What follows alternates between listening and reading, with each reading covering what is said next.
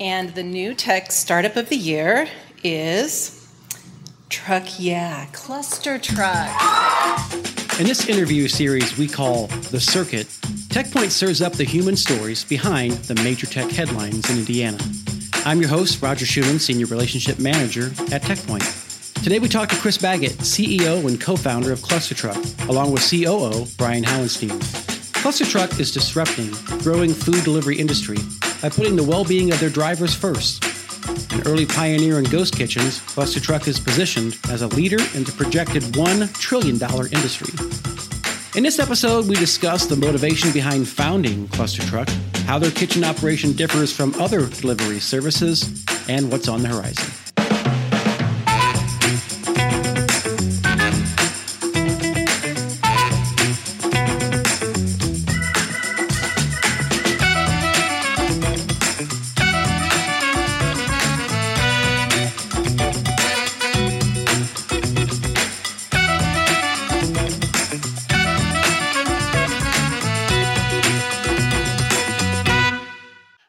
Well, I am with Chris Baggott, the CEO and co-founder of Cluster Truck.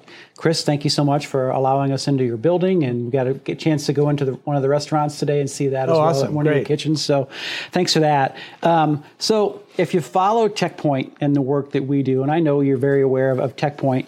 Um, this is a little different, right? This kind of this kind of technology company is a little different than what we're what we're used to looking at. So, tell me how Cluster Truck is a technology company. You know, we started off to solve a technology problem, which is aligning preparing food and the timing of preparing food with the delivery. Where is the driver? When will they arrive to the kitchen? When should I cook the food? Um, where is the customer? Mm-hmm. And how can we maximize this process using machine learning and algorithms?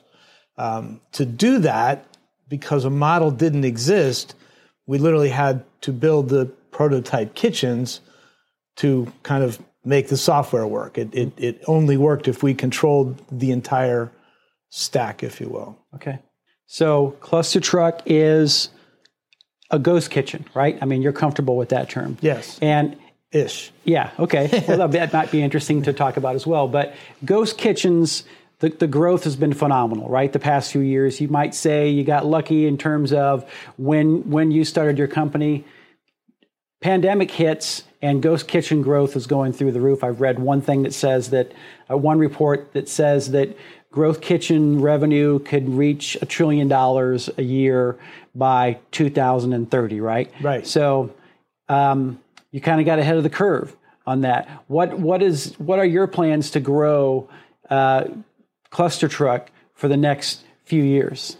Sure. We kind of have two paths we're taking, um, but one is the technology itself. So when we started and we started working on software in 2015, we didn't open a kitchen until 2016. Hmm. Um, literally this week will be our sixth anniversary of our first kitchen, but um, now there's an entire ghost kitchen industry. So now there is a lot more opportunity for us to to promote and license our software to other ghost kitchens without us having to physically own and operate restaurants. And then the second area that we're looking hard at, um, and we're actually going down the path of, is franchising. So the entire cluster truck system, which includes not only the software but also the food. But independently, there could be ghost kitchens that don't serve our orange chicken, Josh. You know, yeah, uh, yeah. Sorry, inside joke. But, yeah, no, um, I, know, I know the joke. uh, but yeah, so you know, there'll be a complete cluster truck model that could be a franchise, and then freeing our software to go out and target all kinds of people who may be interested in in in managing their own delivery for ghost kitchens. So in essence, the system that you built in 2015 because of the expansive growth that, that's taken place in ghost kitchens, you're now able to pick that up and drop that into other other systems as well for exactly. other people to use. Exactly. Yeah, it just didn't exist. We were the first ghost kitchen on earth, I yeah. think. So it um you know now the market is finally and it's not there yet. Like yeah. nobody is doing anything close, you know, to the kind of volumes we're doing. Most yeah. ghost kitchens that you read about do 10 or 15 orders a day um, you know, we're going to do 800 orders a day in Indy. Right. Even our suburban kitchens will do well over 100. Wow. Which you know, I mean, our worst performing kitchen is still the busiest ghost kitchen on earth, or the fifth or sixth because they're all ours.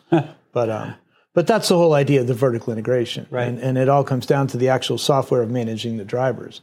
The other systems are all completely dependent on third parties, and that's proven it doesn't work. Yeah. But that's the only game in town. So Yep. that that gets very exciting to entrepreneurs. You know, one of the things is, as we look around, this looks like a kitchen, so it looks familiar, um, but it's a ghost kitchen. Yep. Um, I kind of, I've been in kitchens before.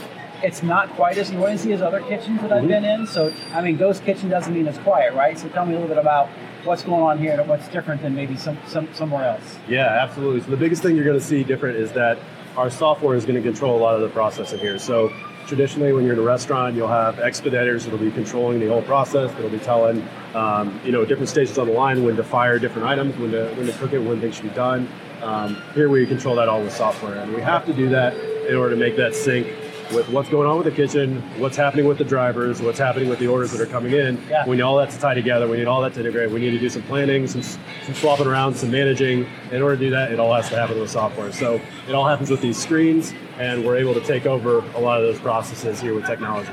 So, how much does that software really dictate everything that's going on here today? Where people are, what food's being prepared?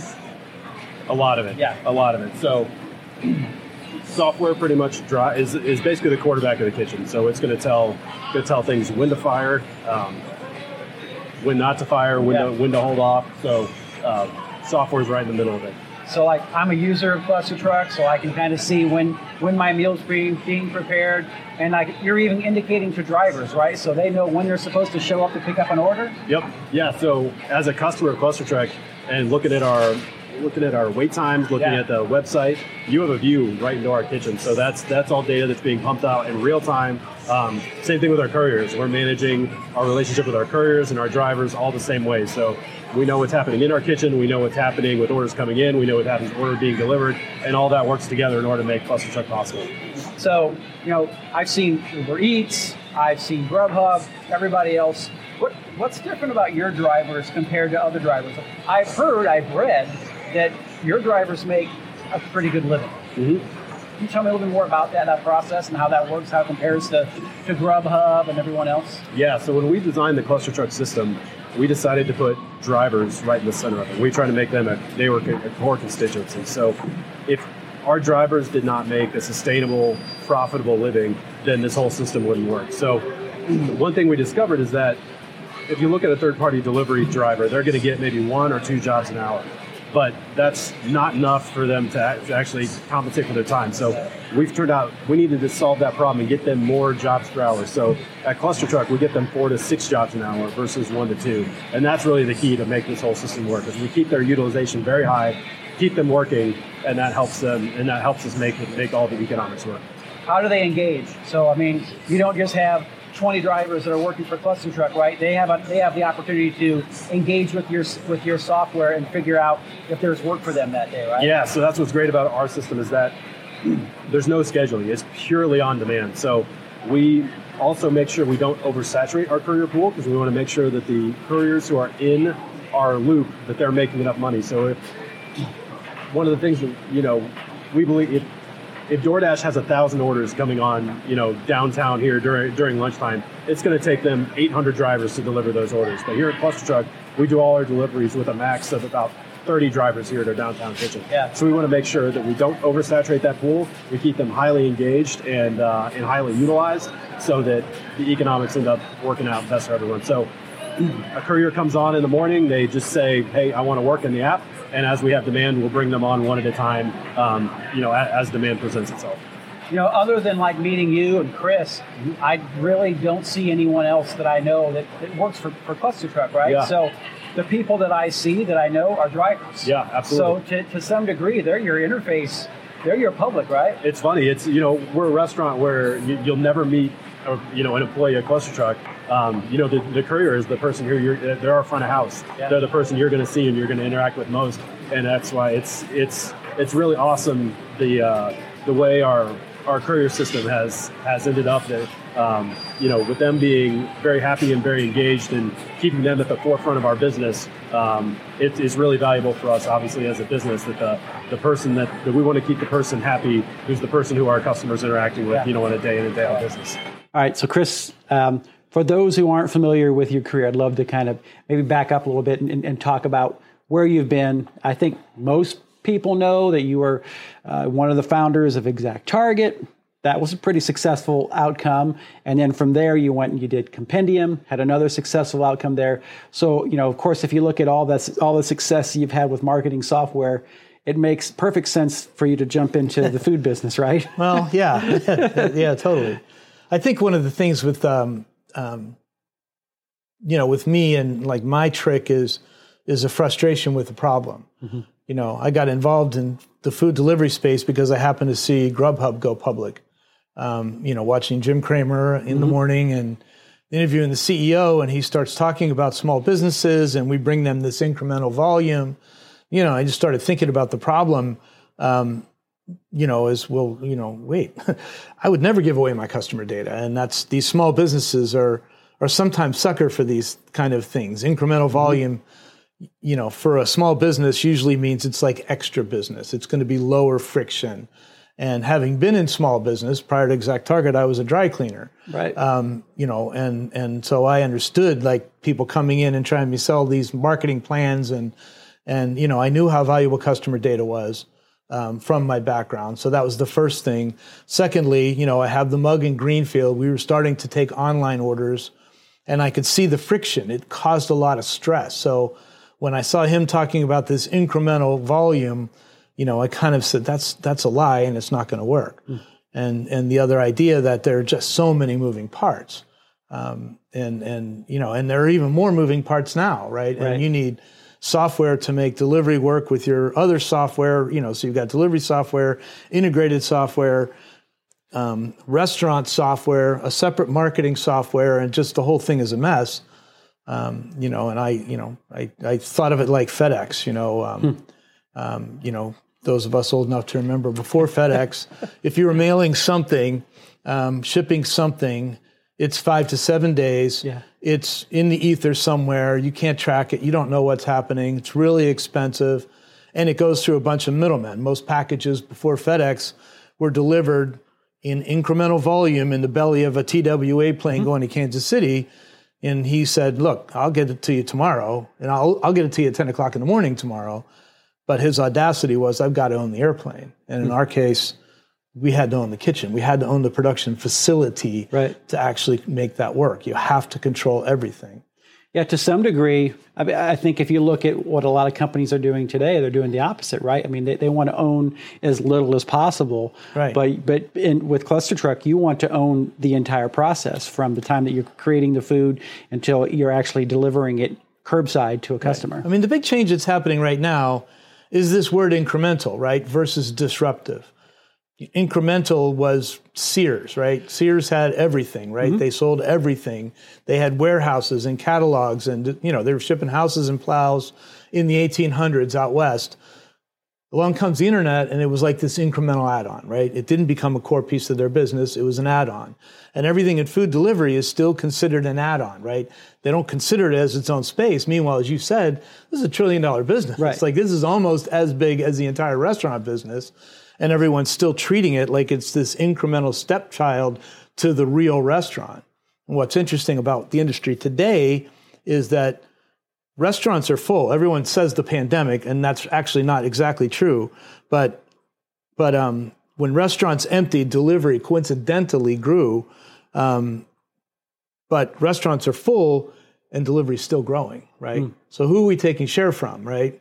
We're not taking share from Mike Cunningham's restaurants. You can't get in them, right? Mm-hmm. But delivery is still growing, right? So, you know, you're really taking share from people cooking their own food, mm. right? So, and um, um, so I think smart people are starting to recognize that that delivery is its own category. It's not an incremental category that I have a few extra hours on a stove. I can cook a couple more grilled cheese sandwiches. Mm-hmm. It's it's this is an actual real business. Now, you've described yourself as a one trick pony with a really good trick, right? Um, it's all about applying technology to hard problems. Um, or is there more to it? I mean, when you, when you, you admitted that you were watching a newscast, uh, learning about was and it was Grubhub, right? Right, right. And, and you realized that there's I mean, you, based on the experience that you've had with a couple of pretty successful companies, that there was something that you could apply to that. It, was it that simple, or was it a lot more to that, more than that? I'm sitting in a room full of engineers, so I don't want to say it was that simple. but you know, I, I um, always threaten to get a tattoo saying, "How hard would it be? How hard would it be to?" But uh, that is the that is the thing for me is just I get frustrated. Um, you know, I I break UIs, like you know, and things like that that that just don't seem right are probably not right. And and so how would you solve that? And uh, you know, I'm fortunate to you know have super super talented folks around me that can help me solve that. Mm-hmm. You, you've noted too, uh, you, you, mentioned the mug, one of your restaurants. Um, you've also got uh, Tyner, Tyner Pond Farms. Right, Tyner Pond right? Farm, yeah. So you've definitely, you had ventured into food already. Yeah. Before I, you decided to, to go with, with, with Cluster Truck. No, that modicum of experience, you know, wasn't much, but it was enough to say, you know, coupled with, again, my small business experience with dry cleaners, you know, and seeing these people you could just see the future. You could say, you're going to take my data and you're going to sell it to McDonald's, mm-hmm. right? Mm-hmm. And when I go online to search for hamburger, you're going to offer my customer a competing hamburger mm-hmm. because they're going to pay more. And that's, of course, exactly what's happened, right? Mm. Absolutely. And, uh, these companies are all completely built about big brands, and all the small companies that, that started them are, are left by the wayside. But to a degree, you've also created a brand too, right? With Cluster right. Truck. Again, that's, yeah. you know, we're we're at least transparent that we compete with restaurants yeah. to a point yeah. for delivery. But like I said, Mike Cunningham is a partner, investor, sure. collaborator in Cluster Truck because we do not compete with them. Right? If you want to go out with your friends after work or you want to take your significant other and go have dinner, you know, you're going to do that, right? But, you know, when you're sitting on your couch streaming Killing Eve, it's seven o'clock at night, you know, and you want something brought to you, that's our space. Yep. So Brian, we'll talk a little bit about menu, right? Yeah. So you've been at this for what six or seven years now? Yeah. And so you've had the ability to kind of track what what sells, what doesn't sell. Mm-hmm. Um, but well, first off, how much does that affect what you put on the menu, what you take off of the menu? Yeah. So data is a huge part of Cluster Truck, and that's one of the really awesome parts about being this vertically integrated um, restaurant is that yeah. we have data from top to bottom from you know a traditional restaurant, you know, well, they know that they have a customer come in, they don't know who that customer is. Well, a cluster truck, we we know who everybody is. You know, right. you are you are a customer of ours. You know, you interact with the app. We know you know the things you like, and we can make recommendations based on your ordering history, and we can see you know which items are popular, right. which ones don't sell, and then we can see you know really cool things like return rate. So we know if you know if certain if somebody has a certain item for their very first visit, you know there may be a 50% chance that they come back. But we know if they have this item for their first visit, maybe there's an 80% chance that they come back. So we can do really advanced analytics to know you know what are the items that we should push towards you, what are the items that may need to cycle on and off the menu, you know what items do we need to tweak. But data is, is what makes all that possible, okay. and it's a really key advantage to Cluster Truck. So you've benefited from that six years or so, right? Yeah. But you had to start somewhere, right? That's right. So six years ago, you're sitting in a room and you're trying to figure out what are we going to put on the menu, right? Yeah. So how did that decision? How did those decisions get made? And like, let's even narrow in on like something you're popular for mm-hmm. that I think you're way ahead of the curve on, and that's tots, right? Uh-huh. Who's how how did tater tots get onto the menu, and why are they so popular now? What did you know about tater tots that we didn't know six years ago? You know, it's funny. I'm not sure what we knew or not. It's uh beyond the data we have, we also have a really incredible culinary team. So, you know, our executive chef, Tim McIntosh, um, you know, him in combination with, you know, we have some awesome advisors in the Cunningham Restaurant Group who have helped us, you know, with that initial menu, and Tim built out some, you know, some awesome recipes. For sure. That, uh, that all this came from. You know, you get an email you see from Chef Tim or Chef James or you know all the all of our all of our awesome chefs here, here in Indianapolis. Um, you know, they built out that initial one, and you know, at that point, you know, it's the uh, their years of industry experience to say, you know, these things are awesome. These yeah. things are, are, are people are going to love. And so, you know, let's start there and then we'll see what the data says. Yeah. So how much has it changed from the early days to now? It's gone through phases. So, you know, there we've we've had some phases where we we had the initial menu, you know, it, some of that stuff was really great and then we, you know, we tried some things. We learned what was good, what was not. You know, we brought some old favorites back, you know, there are some things that's even sold really great in the old days that we're still trying to bring back. So there's a lot of the, the balance between you know knowing the data, knowing the reorder rates. Um, you know how does that work in our kitchen? What's really interesting here in this kitchen is we have all these concepts that come off of a single make line. So it's not like we have little individual restaurants stacked Right. up in our kitchen. So we're able to do that with a lot of cross utilization of ingredients. So you know, there, not only does uh, the data go into that, but understanding how we can best run our kitchen. You know, knowing that we have these ingredients in the kitchen. What are the different items Yeah. we can make with it? So there's a lot of uh, there's a lot of management goes into it, a lot, a lot of chef's expertise, a lot of data, and it's a really cool way to kind of combine those two worlds that haven't had a lot of cross pollination in the past. So that data has to be pretty strong to say that you're going to bring a new menu item on if it's going to mean a disruption to the way your kitchen is set up right now, right? Exactly. Yeah. So we're yeah we're, we're typically not going to bring on a new menu item if it's got a unique ingredient that's only going to be used on one item. Yeah. You know, we look at if we're going to bring something in. You know, what are four or five different items that we could you know that we could put on a menu and and, and be able to, to make sure that's really well utilized. And you know the same thing for taking them taking an item off. You know, we have some really interesting data that says you know well a certain item may only sell a certain amount. By having that item, it unlocks a whole other group of people being able to order. So there's, you know, the veto vote. uh, You know, want to make sure you always have vegetarian, vegan, you know, things that, you know, there's something for everyone here. Yeah. And even though it may not be the, the top item on our product mix, um, it's really important. So we're able to see all that data, see how things interrelate, and make sure we're making the right decision with our with our menu. All right, so let's talk about beyond Indianapolis. So Yeah. we've got Indianapolis, we've got Kansas City, we've Mhm. got Columbus, Ohio. Yeah. Um, and, and you've got a great portion of Indianapolis as well. Yeah. Have you found that in certain areas, like for instance, are there, are there things on the menu in Kansas City that aren't on the menu in Indianapolis, things that are unique? Yeah, so it's 95% the same. So beyond some some regional specials that we may do, um, you know, just some so some unique things, um, it's almost identical. What's really fascinating to, to see is that our P mix, our product mix, is almost identical between the kitchens too. So um, you know, we we've had a lot of theories, you know, or you know, uh, hypotheses. You know, well, certain cities have different you know tastes or whatever, but you know what? You still see tots at the top of the menu. You still see the lazy breakfast burrito. You see the uh, the buffalo chicken wrap. Um, those things al- always come up to the top. So it's really fascinating to see just how how consistent it is across uh, across markets.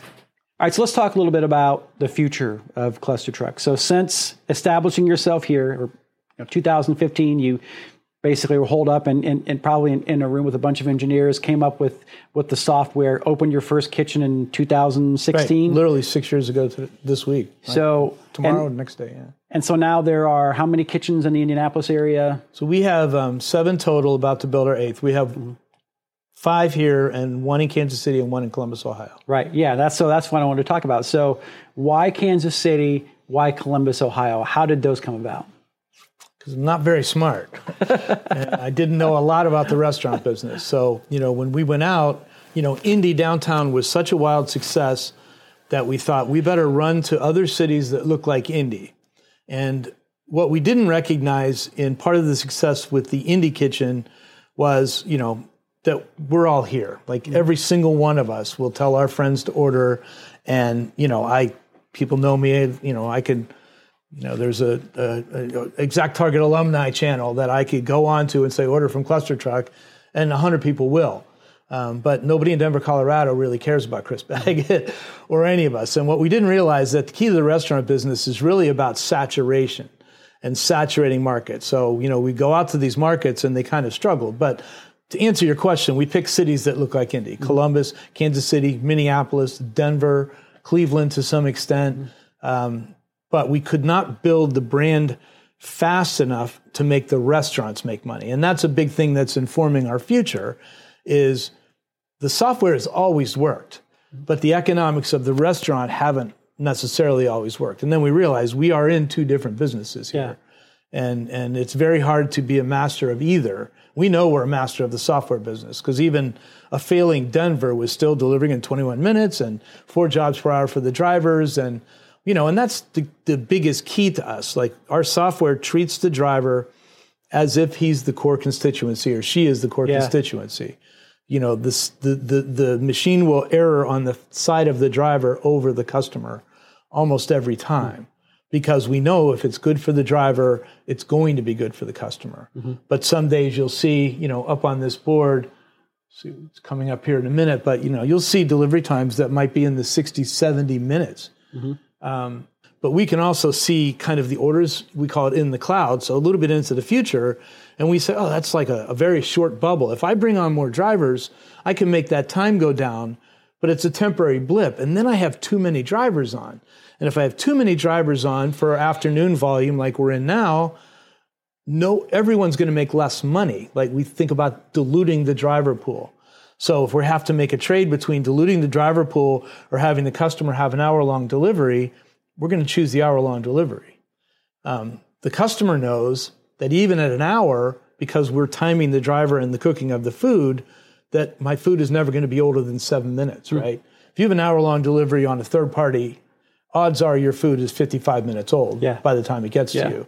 Um, but in our case, the customer knows we're not cooking the food until exactly the right time to get it to you in under seven minutes from cook time. I love your transparency. You know that you're willing to admit that yeah, we we took this step and maybe it didn't work out because you've been there. You, you've you've you're a proven serial entrepreneur.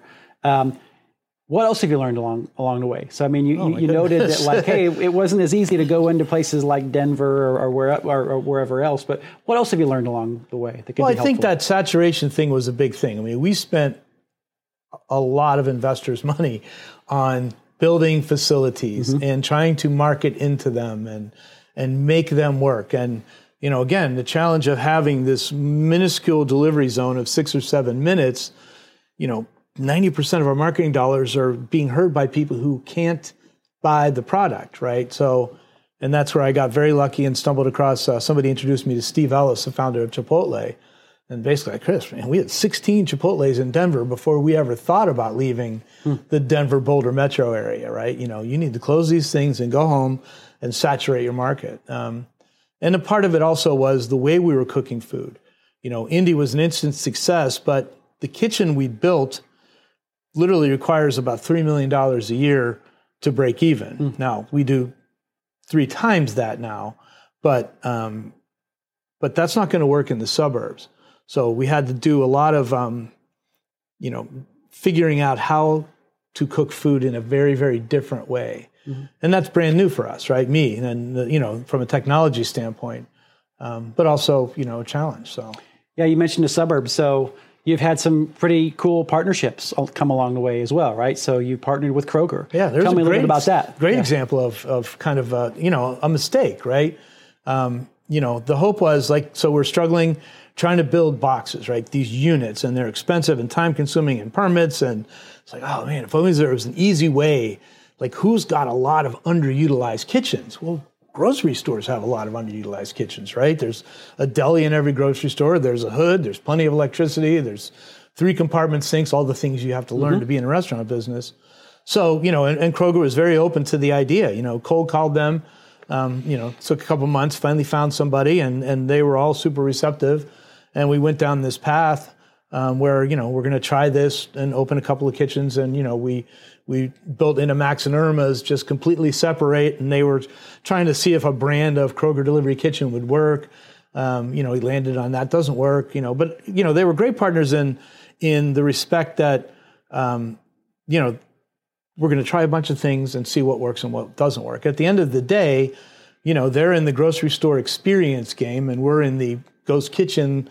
Like we don't want a public facade. We don't want to be in a busy area. You know so, you know, like, you know, like a Fishers, for example, where it's great, very successful, but, um, you know, we offer pickup there because that's mm-hmm. what Kroger wants. And, you know, nobody really wants pickup, but all the other companies that can't deliver profitably are trying to convince you to come and get it, right? But if you come and get it, the food is going to be old, but that's now on you, right?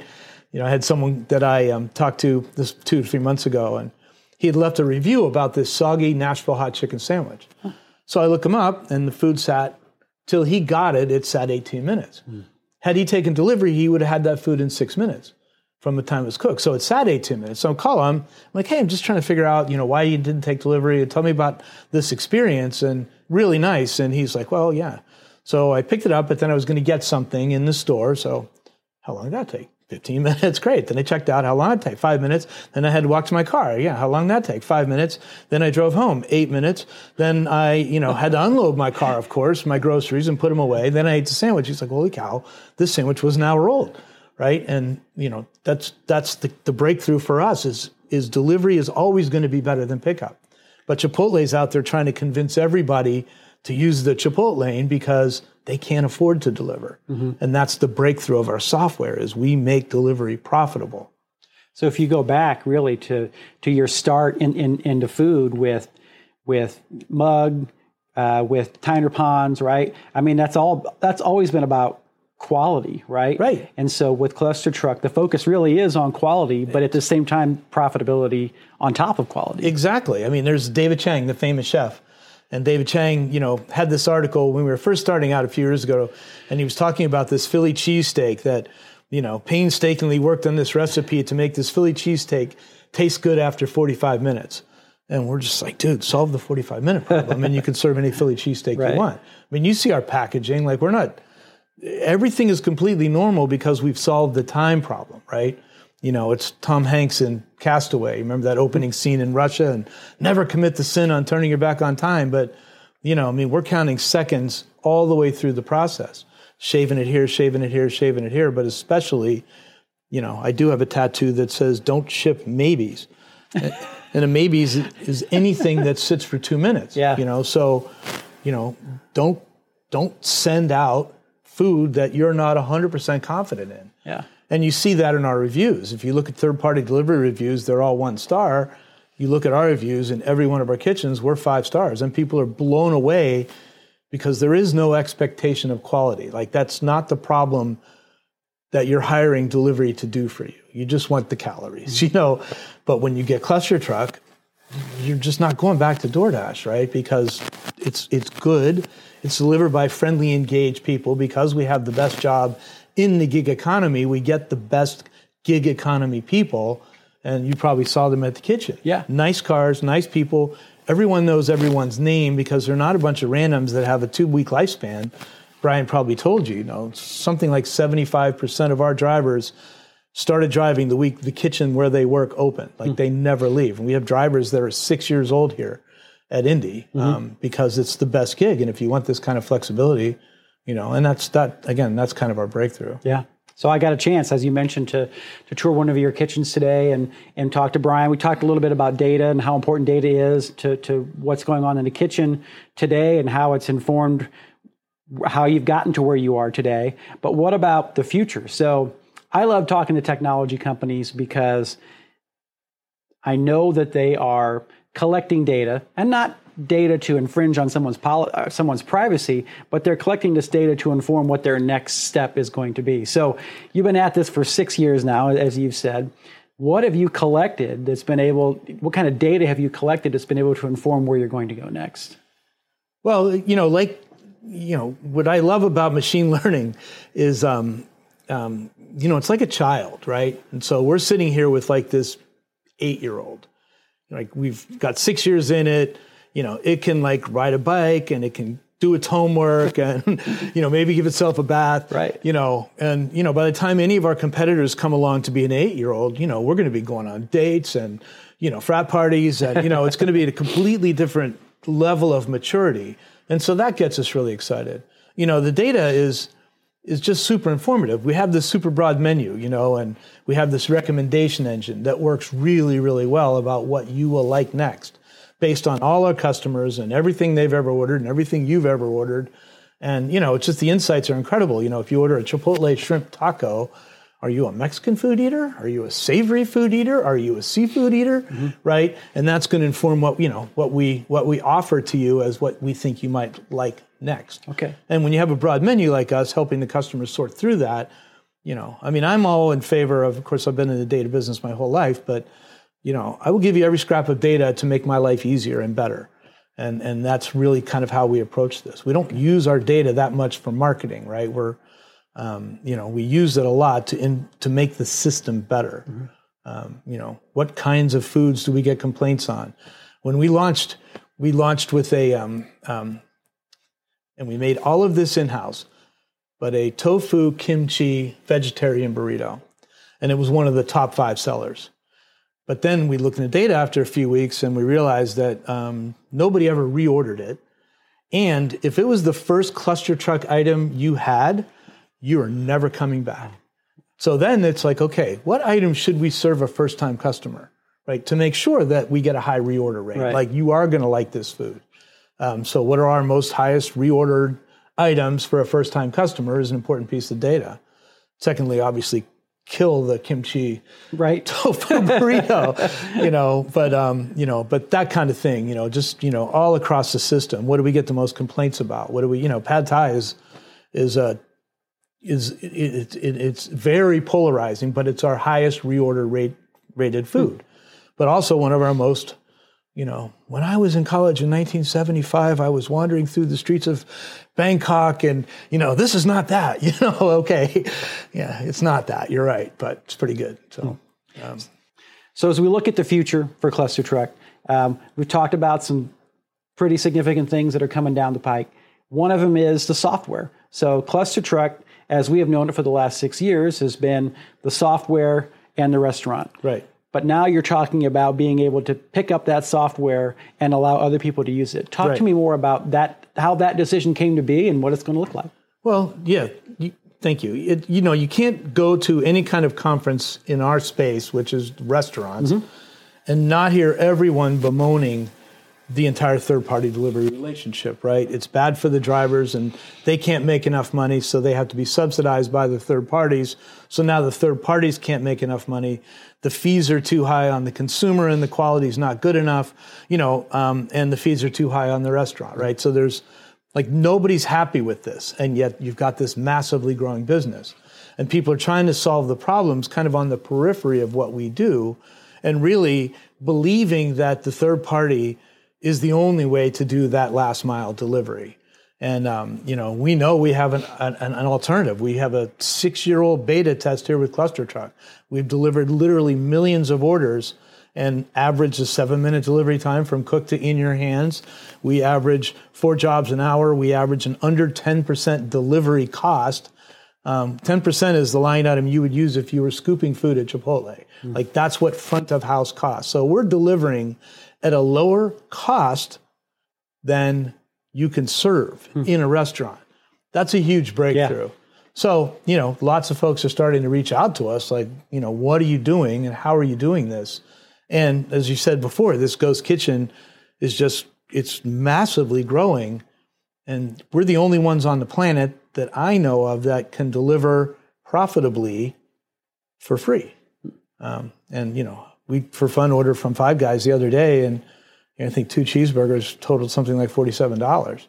Um, you know, yeah, well, I mean, again, eight dollar DoorDash service fee, right? Not counting whatever. Yeah, the delivery fee is only two ninety nine or whatever, but then there's this eight dollar service fee, and you you dig into that, and it's like, well, tax. Oh, and uh, helping us keep the software running, but DoorDash can't make money, right? I mean, their stock has been like this, um, and the only lever they have to pull to make money is is fees, and the market has pretty much reached its tolerance on fees. So we just feel like there's a spectacular opportunity for us. What's the time frame on that launch? You know, we we we have um, unnamed customers um, lined up, and um, a lot of them have to build facilities. But you know, we will be ready to go in the fall for sure. I mean, we will be live in the fall with customers. Chris, thanks so much for your time today and opening up not only your office but your kitchen to us to get a good glimpse in, into what Cluster Truck is doing. And we're, we're excited to see what's going to happen next. Sounds good. Thank you. Appreciate it.